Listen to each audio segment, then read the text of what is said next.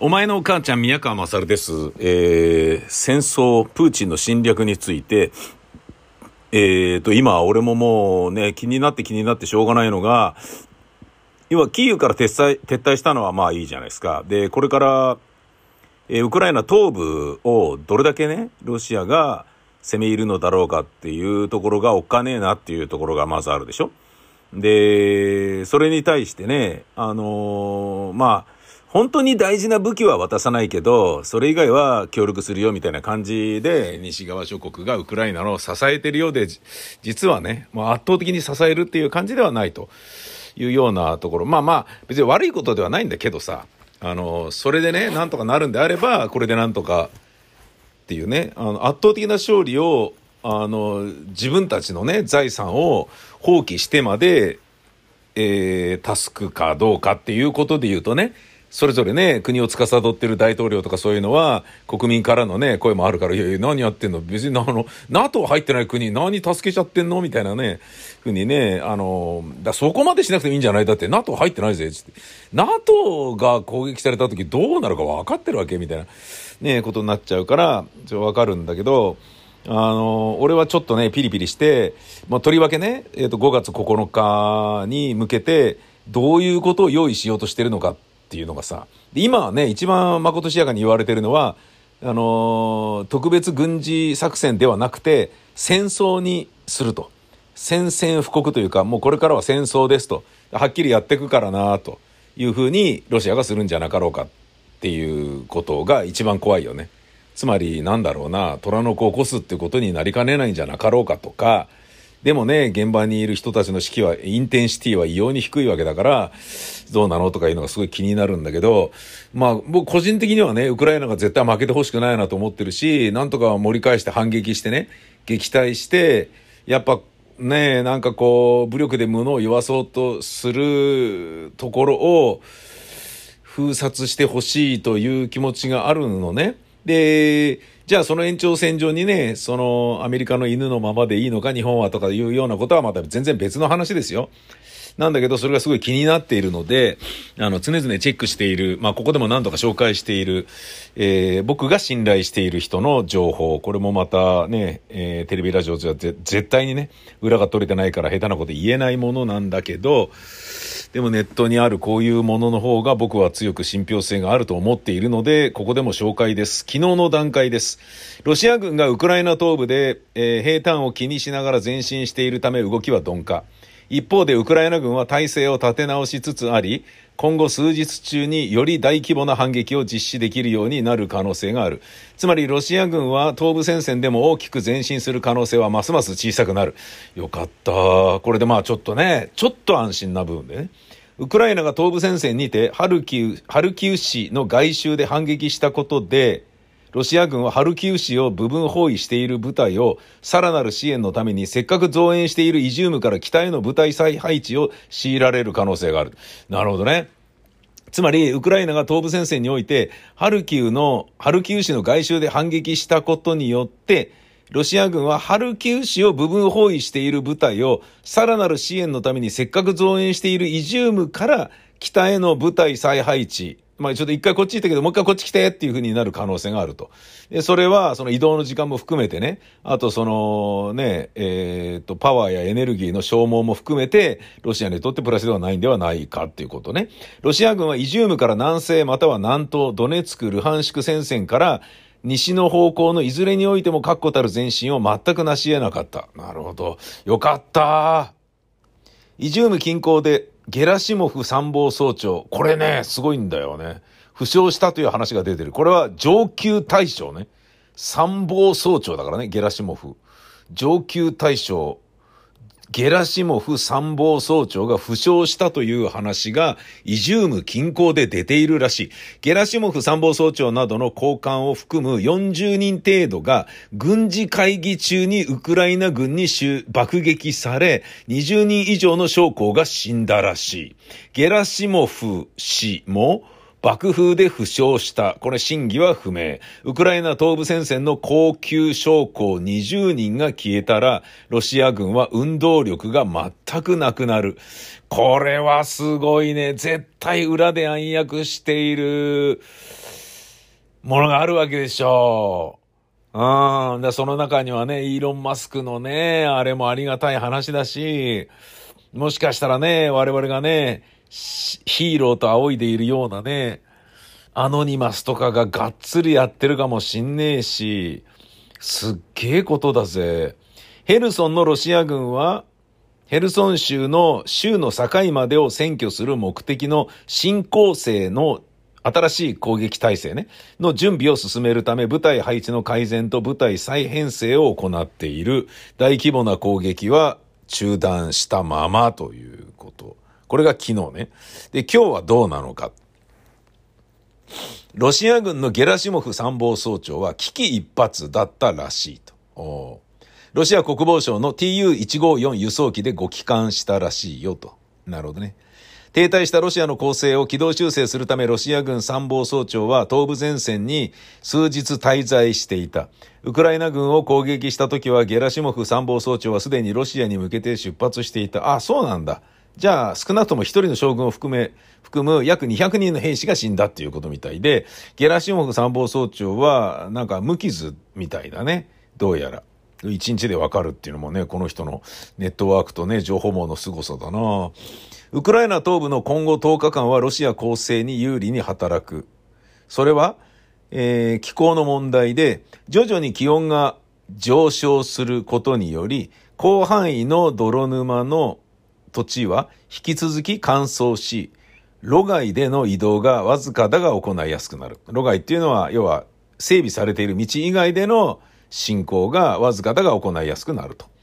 ハルキウの戦区。ハルキウの北と東でウクライナ軍は反撃を続け成功を収めており、ロシア軍を国境方面とドネツ川方面にゆっくりと押し戻している。なるほど。ウクライナ軍頑張ってんだね。押し戻してるらしい。セベロドネツク戦区。ロシア軍はドネツ川戦のウクライナ軍に対して着実にだがゆっくりとしたペースで占領地を得つつある。はあ、それがドネツク戦区か。この堅実な成功が続く場合、ロシア軍部隊は今後数週間のうちに突破を成し遂げることができるかもしれない。ゲゲ、これやだな。だが最近ウクライナ第4、第7戦車旅団がセベロドネツク突出部に再配置されたことで、ウクライナ軍はロシア軍のあらゆる戦線突破力を弱体化させる強力な予備諸兵科連合部隊を手に入れることとなった。なるほど。これによりウクライナがどれだけ踏ん張れるのか、踏ん張る以上に相手を撃退できるのかもしれないという可能性がかなり出てきたってことだね。だが、数日間が要するから、それが心配ってことなんだね。マリウポリ、4月22日から28日の間、ロシア軍はアゾフスタリエ工場地区北部と M14 高速道路を占拠するための一連の攻撃を実施したが、アゾフスタリ地区を走る M14 の道は未だにウクライナ側が支配しているようである。なるほど。ここもまあアゾフスタリエ工場地区の北部は、ロシア軍はうまいことまた言っていないと。ロシア軍のカディロフツィ兵、あ、これの話ね。俺これも他のネットニュースで読んだ。カディロフツィ兵というのはチェチェンの民兵なんだけど、ロシア人兵士の監視を行っていて、脱走する者を射殺する役割でいたっていうね。もうひどい国だよね。行きたいわけじゃないのに戦争に生かされてるロシアの兵隊っていうのがいて、でそれがいやもう戦いたくないよこんなの、でも意味わかんないよこの戦いっていうようなことで、脱走する者が後を絶たないので、それを見張る人間をチェチェンの民兵で雇ったっていうね、ロシア軍が裏切ったっていうか逃げたら殺してくれっつって雇ってるっていう、ひどい話だよこれ。ウクライナのヘルソン州の占領地キセリブカ村でブリヤード国籍のロシア兵約50人が夜間にカディロフツィに発砲し死傷者が出た。で、このカディロフツィ兵っていうのはチェチェンの民兵ね。要は監視されてるわけね。この監視してるやつを発砲したってことなんだよね。で、このブリヤード兵の言い分としては、カディロフツィが一緒に戦わず、戦場から退却するブリヤード兵は殺すと脅していたことに対して怒りと不満を持っていて、ざけんじゃねえぞっていうことになったっていうことらしいですね。おっかないよ、わけわかんないよ。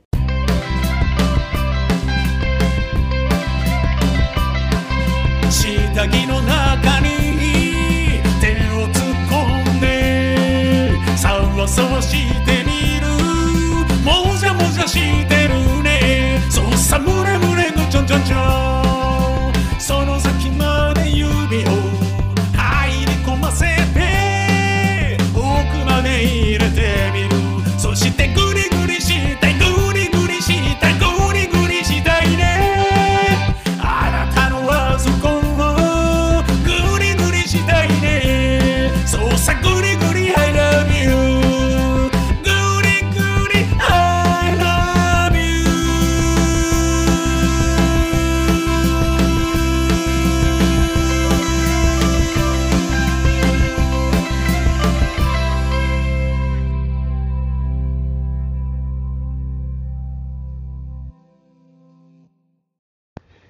おはようございます。今日は5月4日になりまして、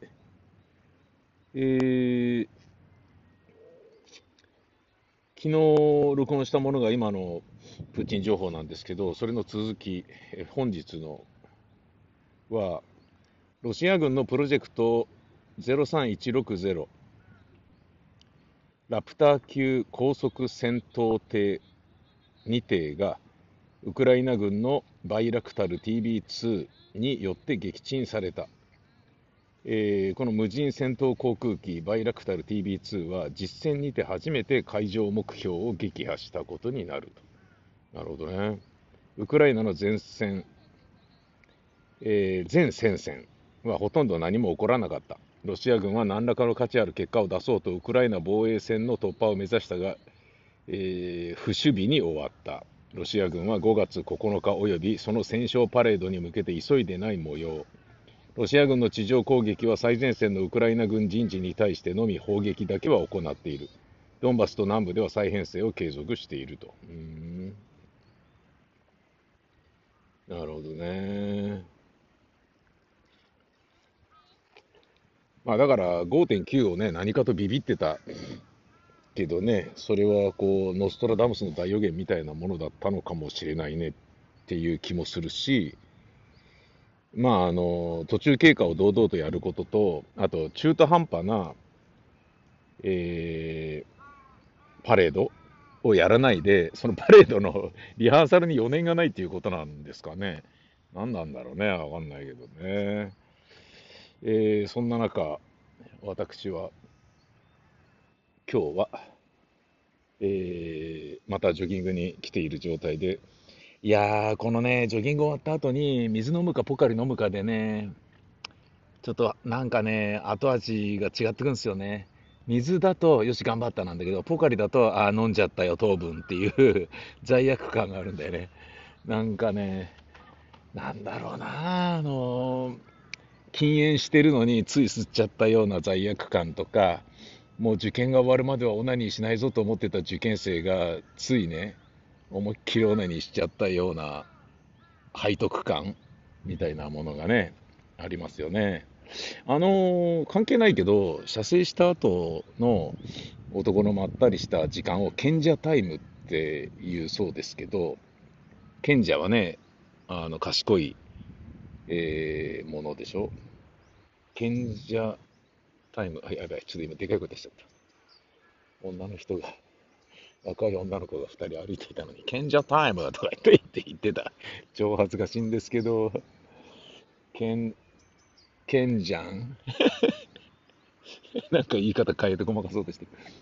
ケンジャタイムって何お母さんって言われたらもうちょっとアウトだよね。俺もうこの公園でジョギングできないだろうな。まあそんなこともないだろうけどね。まあある意味ね、このジョギングし終わってまったりポカリスエット飲みながらね、こういうことをおしゃべりしてるっていうのもある意味僕にとっての賢者タイムではあるよね。賢者タイムの話をした理由はね、よくセックス終わった後にまったりしてて、でもなんかこうなんだろうな、女をめでるっていうような感じがなかったり、なんかね終わったからね、もうなんか目の前の女なんかどうでもよくなっちゃったりとか、そういうなんだろうな、ちょっとそういうようなニュアンスも含まれてるんですかね、賢者タイムっていうのはね。要はなんかまあ射精した後の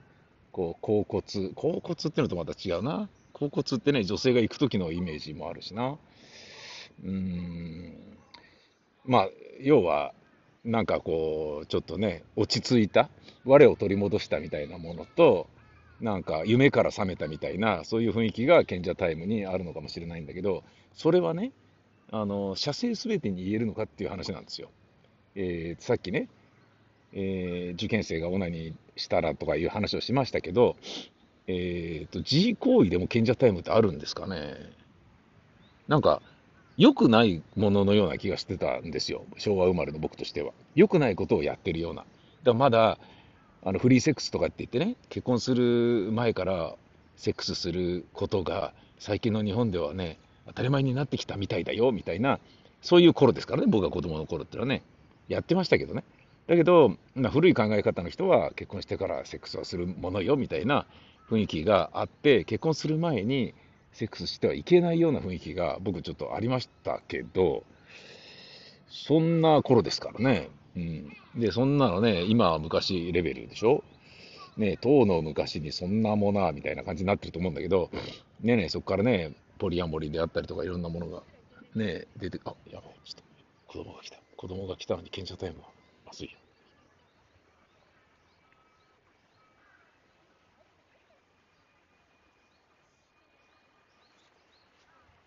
大丈